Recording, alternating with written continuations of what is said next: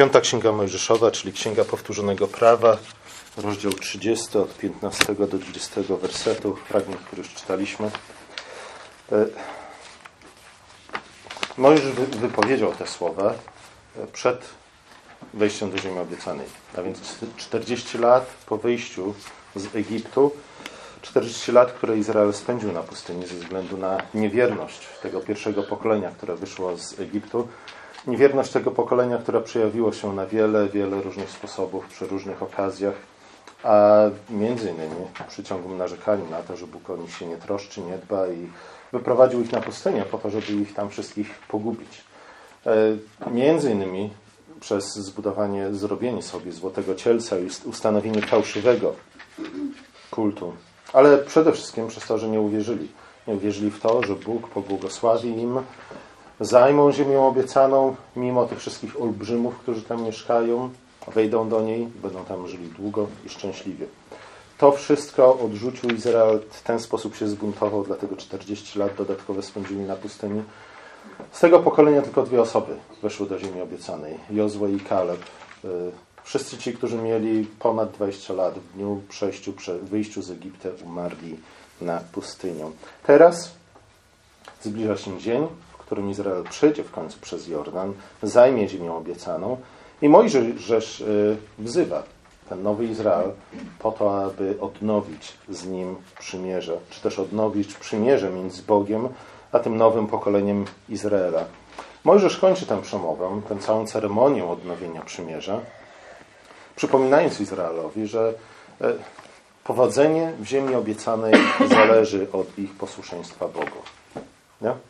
Tego przede wszystkim mieli się nauczyć, wędrując przez 40 lat przez pustynię. Widząc wielkie czyny Boga, dzięki którym wyprowadził ich z Egiptu, Izrael miał się nauczyć ufać Bogu. Widząc to, w jaki sposób Izrael, Bóg troszczył się o Izrael na pustyni, Izrael miał nauczyć się ufać Bogu, podążać za Nim i nie wątpić w to, że Bóg da im to wszystko, co im obiecał. Bóg dał między innymi, zawierając z Izraelem przymierze na górze Synaj, e, swoje prawo. Wiele jest dziwnych, często dość błędnych wyobrażeń na temat tego, czym jest prawo, jakie jest ro, jaka jest rola prawa w życiu, w życiu człowieka jako takiego. E, według niektórych teologów prawo ma o wiele większą rolę, ważniejszą rolę do spełnienia w życiu człowieka niewierzącego niż w życiu człowieka wierzącego. Czytając te wszystkie błędne pomysły biorą się z tego, że ludzie po prostu ignorują Stary Testament. Nie? Czytamy Stary Testament tak, jakby on nie miał zbyt wiele wspólnego z Nowym Testamentem, z byciem chrześcijaninem.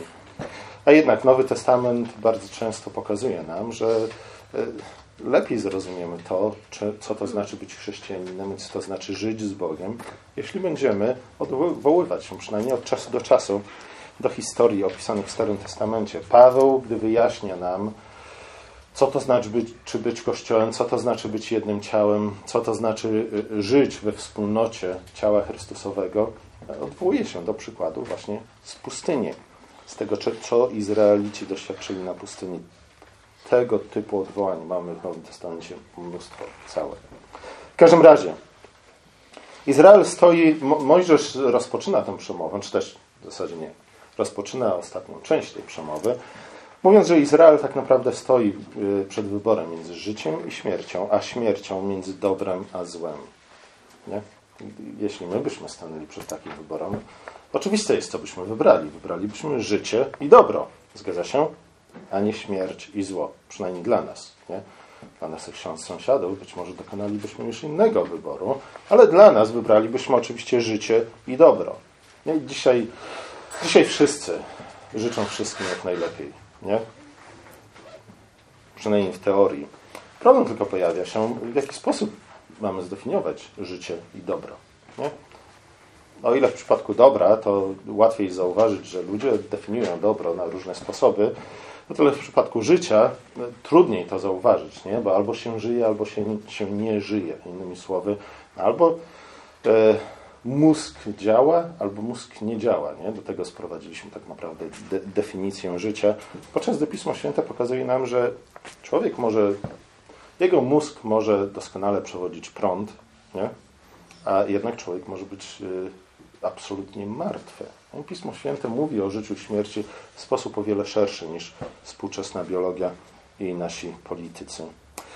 Izrael stoi przed wyborem między życiem a śmiercią, między dobrem a złem. Jeśli Izrael pragnie życia, jeśli pragnie dobra, jeśli pragnie powodzenia w ziemi obiecanej, musi przestrzegać przykazań Bożych. Nie? Innymi słowy, przykazania Boże są w jakiś sposób nierozerwalnie związane z życiem, z dobrem i z powodzeniem. Przykazania, które są częścią traktatu przymierza, w którym Bóg zobowiązał się błogosławić Izraelowi, e, warunkiem tego błogosławieństwa jest przestrzeganie przykazań, jest posłuszeństwo Bogu. Przy czym to też trzeba wyjaśnić, ale o tym za chwilę. Odrzucenie przykazań, czyli złamanie przymierza, sprowadzi na Izrael nieszczęście i niedolę. E, złamanie przymierza, jakie Bóg zawarł z nami w Chrystusie, także sprowadzi na nas nieszczęście i niedolę.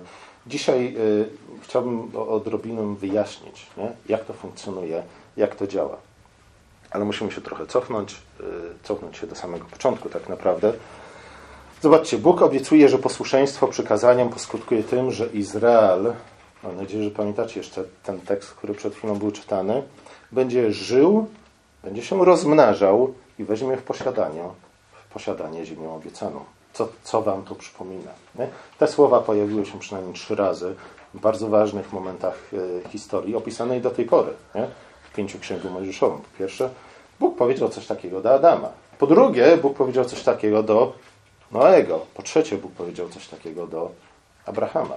Nie? Może nie dokładnie w tych samych słowach, ale, ale za każdym razem, kiedy Bóg stwarza świat na nowo, czy też za pierwszym razem po raz pierwszy, a później na nowo, przy okazji potopu, przy okazji e, rozproszenia narodów spod wieży Babel i powołania Abrahama, Bóg, w słowach Boga zawsze pojawiają się te wątki. Nie? Będziesz żył, będziesz rozmnażał się, zajmiesz całą ziemię i będą Ci błogosławił. E, Bóg błogosławił między innymi Adamowi i Ewie, gdy, gdy ich stworzy, stworzył, mówiąc: Bądźcie płodni, rozmnażajcie się, abyście zaludnili ziemię i uczynili ją sobie poddaną. Wynika z tego, że Izrael na pustyni znalazł się e, w sytuacji podobnej bardzo do sytuacji, w jakiej znalazł się Adam zaraz po stworzeniu, do sytuacji, w jakiej znalazł się Noe zaraz po potopie i do sytuacji, w jakiej znalazł się Abram zaraz po rozproszeniu ludów spod wieży Babel. W obu przypadkach, czy też raczej we wszystkich tych przypadkach, mamy do czynienia z przymierzą, z przymierzem, na mocy którego Bóg uczynił człowieka swoim reprezentantem wobec całego stworzenia. Po co? Po to, żeby człowiek panował nad stworzeniem, aby panował w imieniu Bożym, aby przemieniał to stworzenie z chwały w chwałę i napełniał go poznaniem Boga. Wiemy, w jaki sposób to się zakończyło w przypadku Adama i jego potomków. Wiemy, jak to się zakończyło w przypadku Noego i jego potomków, niestety. Nie wszyscy też potomkowie Abra Abrama yy, zastosowali się do tych zaleceń Bożych.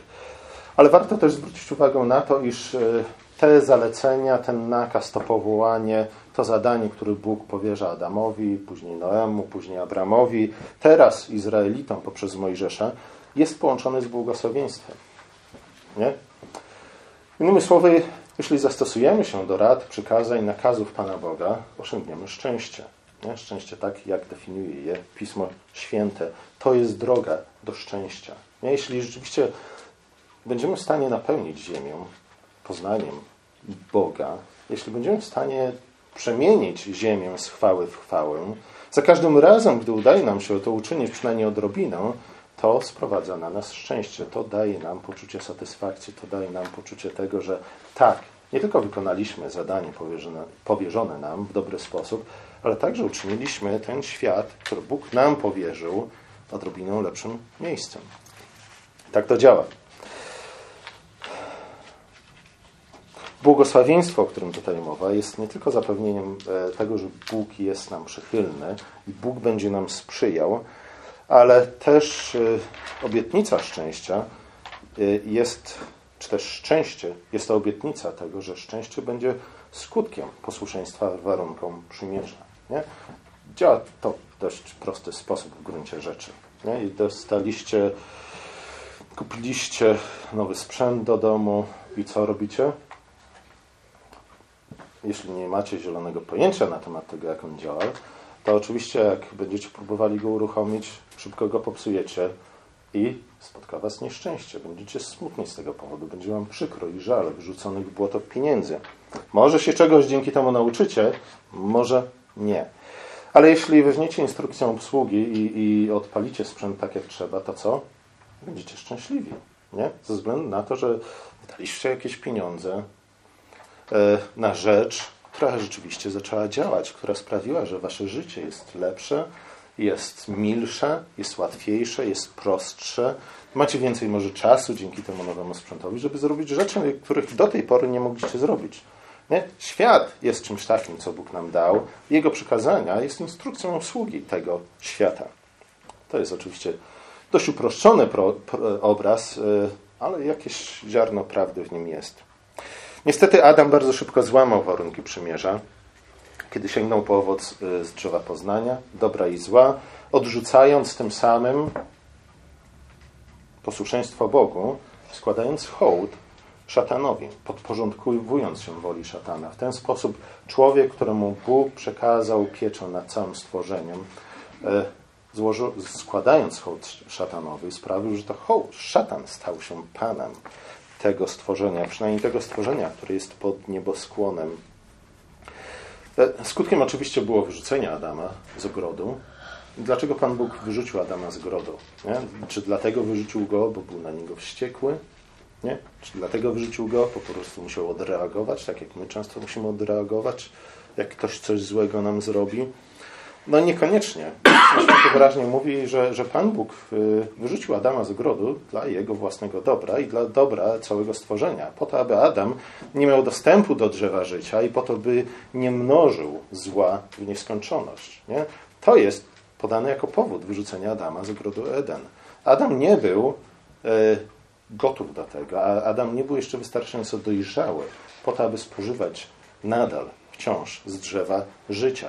Ze względu na to, że Bóg nie chciał, aby zło rozprzestrzeniało się na świecie w nieskończoność. Chodziło zatem o to, aby ograniczyć rozprzestrzenianie się zła na świecie. Po to Bóg wyrzucił Adama i nas, całą ludzkość zresztą, z ogrodu. Jak z nami to jest trochę inna historia, bo my z powrotem mamy dostęp do drzewa życia i poznania, ale o tym kiedy indziej.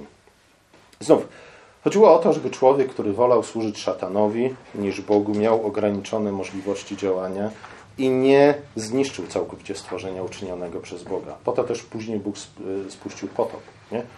To nie było w pierwszej kolejności zemstą, nie? tak jak my pojmujemy e, zazwyczaj zemstę Pana Boga. Nie? Ludzie coś złego Pan Bóg zrobili i Pan Bóg im ciach podwalił paskiem albo czymś podobnym.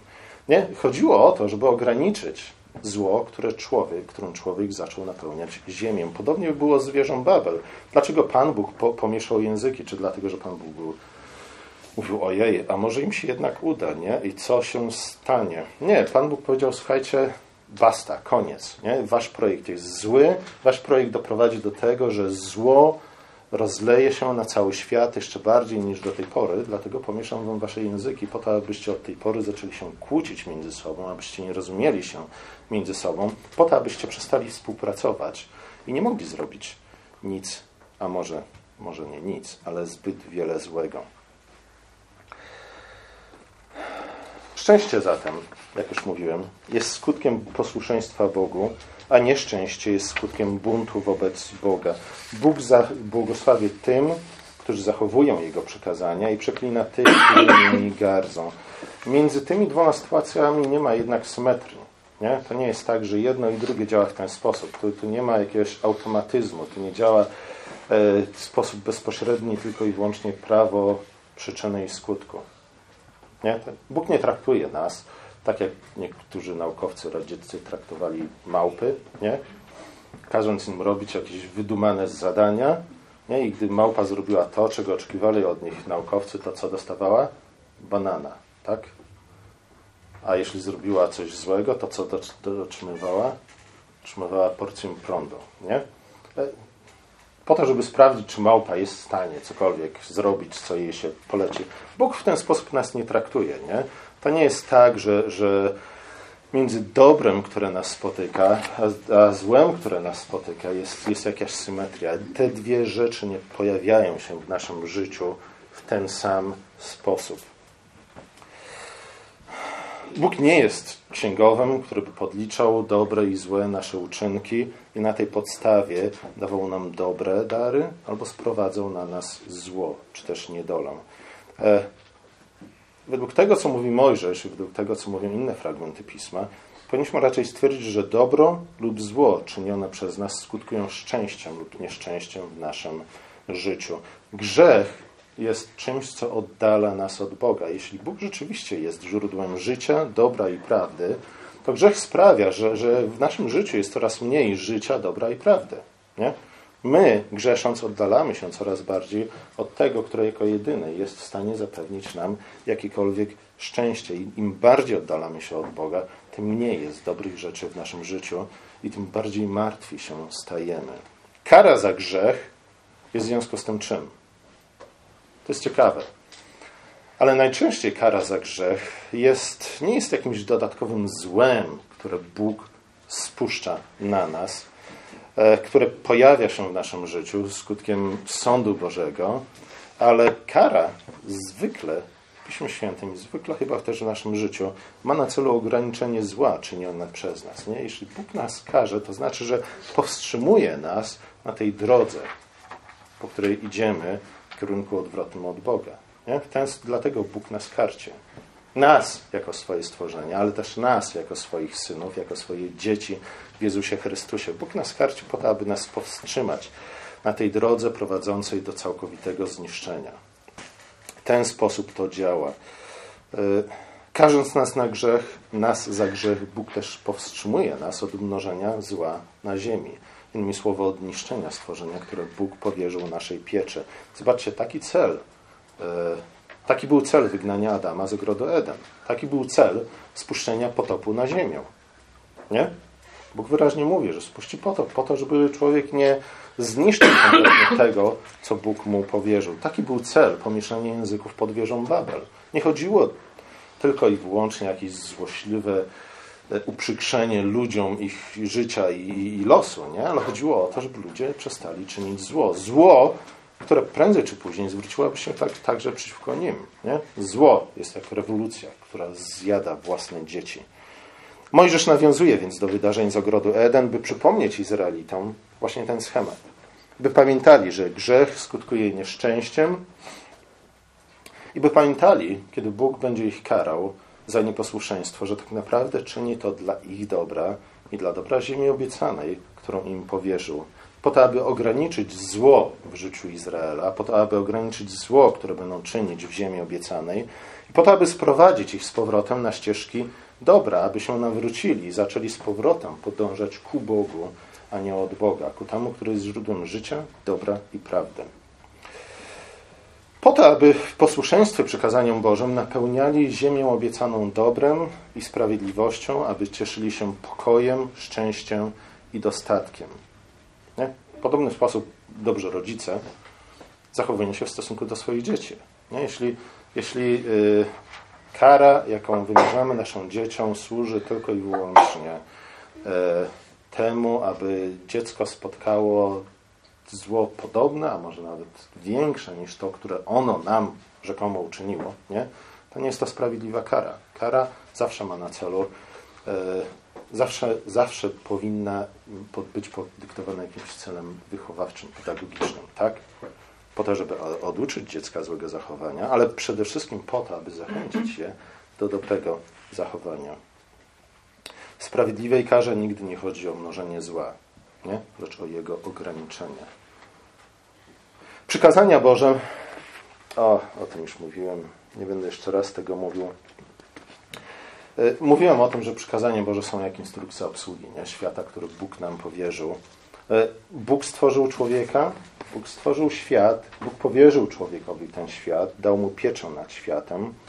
E, Bóg jest twórcą jednego i drugiego, nie? i człowieka, i świata.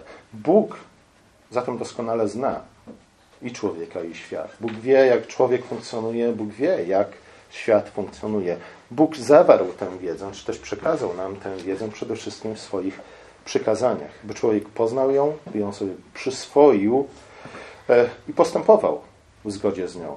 I znów, to nie chodzi tylko i wyłącznie o jakieś abstrakcyjne posłuszeństwo Bogu, ale kiedy człowiek postępuje w zgodzie z przykazaniami Bożymi, to oczywiście Bóg z tego się cieszy, ale też człowiek na tym po prostu korzysta.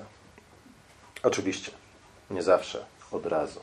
Nie? Chrystus jest najlepszym przykładem tego, co spotyka ludzi, którzy są po prostu dobrzy. Nie? Zresztą Sokrates ponoć był podobną postacią. Ateńczycy odpłacili mu złem za dobro i prawdę, którą im głosił. głosił. Tak przynajmniej twierdzi Platon. E, nie możemy być tego do końca pewni, ale możemy być do końca pewni, w jaki sposób Izrael potraktował Chrystusa, który był dobry. Nie? Właśnie dlatego, że był dobry, zabili go na krzyżu. A słuchajcie, na tym nie kończy się historia, dlatego że trzeciego dnia ojciec wzbudził syna, przyznał się do niego, wywyższył go, zrehabilitował go. Nie? I, i zmartwychwstanie, nie tylko, ale między innymi zmartwychwstanie było właśnie tym dobrem, które spotkało syna, e, który przyszedł po to, aby doskonale wykonać, wypełnić wolę ojca. Jak powinniśmy o tym pamiętać, że oczywiście tu też nie ma automatyzmu. To nie, nie jest tak, że za każdym razem, kiedy ja zrobię coś dobrego, nie, to ludzie odpłacą mi też dobrem. Chrystusowi nie odpłacili, przynajmniej nie od razu, nie wszyscy. Podobnie może być z nami, ale prędzej czy później e, sami odczujemy skutki, e, pozytywne skutki dobra, które będziemy czynili w naszym życiu. Nie? Znów to nie chodzi tylko i wyłącznie o nas samych, nie? Ale, ale myślę, że warto o tym pamiętać, że, że my też na tym skorzystamy. Nie? To może być, powinna być dla nas dodatkowa motywacja. Nie mówiąc o tym, że, że jeśli rzeczywiście e, uczynimy dobro komuś, jakiemuś naszemu, jednemu z naszych bliźnich, nie? i ten bliźni odpłaci nam wdzięcznością, albo odpłaci nam po jakimś czasie dobrem, e, tego po prostu ucieszy, uraduje i zmieni jego życie na lepsze. Nie? W tym również odnajdziemy radość i szczęście, które Bóg nam obiecuje. Mojżesz mówi o, o tym już na samym początku piątej księgi Mojżeszowej, czyli Księgi Powtórzonego Prawa. Cała ta księga w zasadzie opisuje ten długi ceremoniał odnowienia przymierza. Mojżesz jeszcze raz przypomina Izraelowi większość praw i przykazań, jakie Bóg im dał. Mówi na samym początku swojej przemowy: Patrzcie, nauczyłem was praw i nakazów jak mi rozkazał czynić Pan, Bóg mój, abyście je wypełniali w ziemi, do której idziecie, by objąć ją w posiadanie. Zobaczcie, nie? znów pojawia się ten wątek. Prawo zostało nam dane po to, abyśmy mogli po, y, wziąć, objąć w posiadanie ziemię, którą Bóg nam obiecał i abyśmy napełnili ją chwałą i poznaniem Boga. Strzeżcie ich i wypełniajcie, bo one są waszą mądrością i umiejętnością w oczach narodów. Nie? To, to o tym samym przypominam nam Psalm 119. Wbrew temu, co Andrzej powiedział, nie zaśpiewaliśmy dzisiaj całego Psalmu 119. Może nam się to uda. A zobaczcie, między innymi w Psalmie 119 znajdujemy takie słowa. Przykazanie Twe czyni mnie mędrszym od nieprzyjaciół moich. Nie? Czy nie chcielibyśmy być mędrz, mędrszy od nieprzyjaciół naszych? No oczywiście chcielibyśmy być. Nie, nie, nie po to, żeby móc się lepiej na nich zemścić za zło, które nam uczynili, nie, ale po to, żeby, e, żeby to raczej ludzie, którzy podążają za Bożymi przykazaniami, byli tymi, którzy mają najwięcej do powiedzenia na ziemi, a nie ci, którzy buntują przeciwko, przeciwko Bogu i wolą służyć raczej wężowi niż Chrystusowi. Jestem rozumniejszy od wszystkich moich nauczycieli, bo rozmyślam o świadectwach Twoich. Nie? Prawo e, ma coś takiego w sobie, że sprawia, iż ci, którzy uczą nas prawa, że możemy stać się mądrzejsi od tych, którzy uczą nas prawa. Nie? Dzięki prawu mądrość, innymi słowy, pomnaża się z pokolenia w pokolenia. Nie? Tej mądrości w rodzaju ludzkim, w tej nowej ludzkości, którą jest Kościół, ciało Chrystusa, jest coraz więcej ze względu na to, że jeśli pokolenie z pokolenia nauczamy prawa, uczymy się prawa, przestrzegamy prawa, kochamy prawo, to nasza mądrość wzrasta z pokolenia w pokolenie, z pokolenia w pokolenie. Jestem roztropniejszy od starszych, postrzegam przykazań Twoich. Nie? Ten tekst przypomina nam o tym, że o tym, o czym powiedziałem przed chwilą, ale mówi też nam o tym, że e, samo doświadczenie nie wystarczy, by, by stać się człowiekiem mądrym. Nie? Każdy z nas doświadcza czegoś żyjąc. Nie? Ale niektórzy ludzie e, reagują na to doświadczenie w ten sposób i stają się ludźmi coraz y, głupszymi, coraz bardziej nikczemnymi. Nie? Mówi o tym między innymi kto? Kto mówi nam o tym?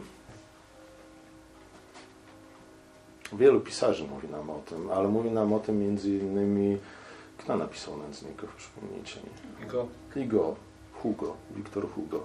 Nie? Jest tam, jest tam, w którymś momencie on mówi, o, mówi między innymi o tym filmie, tego nie zobaczycie, musicie książkę przeczytać, nie? Że, że, że no niestety jedni ludzie na zło, na doświadczenia, na cierpienia, które spotykają im w życiu, reagują w ten sposób, że stają się coraz gorsi. Inni stają się coraz lepsi. Psalmista, psalmie 119 mówi nam o tym, że, że właśnie te wszystkie doświadczenia mogą uczynić nas mędrszymi, mądrzejszymi, coraz bardziej mądrymi e, w jeden sposób. Jeśli powiążemy je z Bożymi przykazaniami? Jeśli, jeśli przyjmiemy je w zgodzie z Bożą wolą, jeśli e, potraktujemy je tak, jak Bóg każe nam je traktować w Piśmie Świętym. Strzeżcie ich i wypełniajcie, bo one są waszą mądrością i umiejętnością w oczach narodów, które usłyszawszy o tych prawach powiedzą z pewnością ten wielki naród to lud mądry i rozumny, bo któryż naród wielki ma bogów tak bliskich jak Pan, Bóg nasz, ilekroć go wzywamy. Zobaczcie, nie? Tutaj, tutaj e, prawo z jednej strony, nasze nadanie nam prawa przez Boga i nasze przestrzeganie przykazań Bożych skutkuje czym? Tym, że stajemy się bliscy Bogu, tym, że zbliżamy się coraz bardziej do Boga. Nie?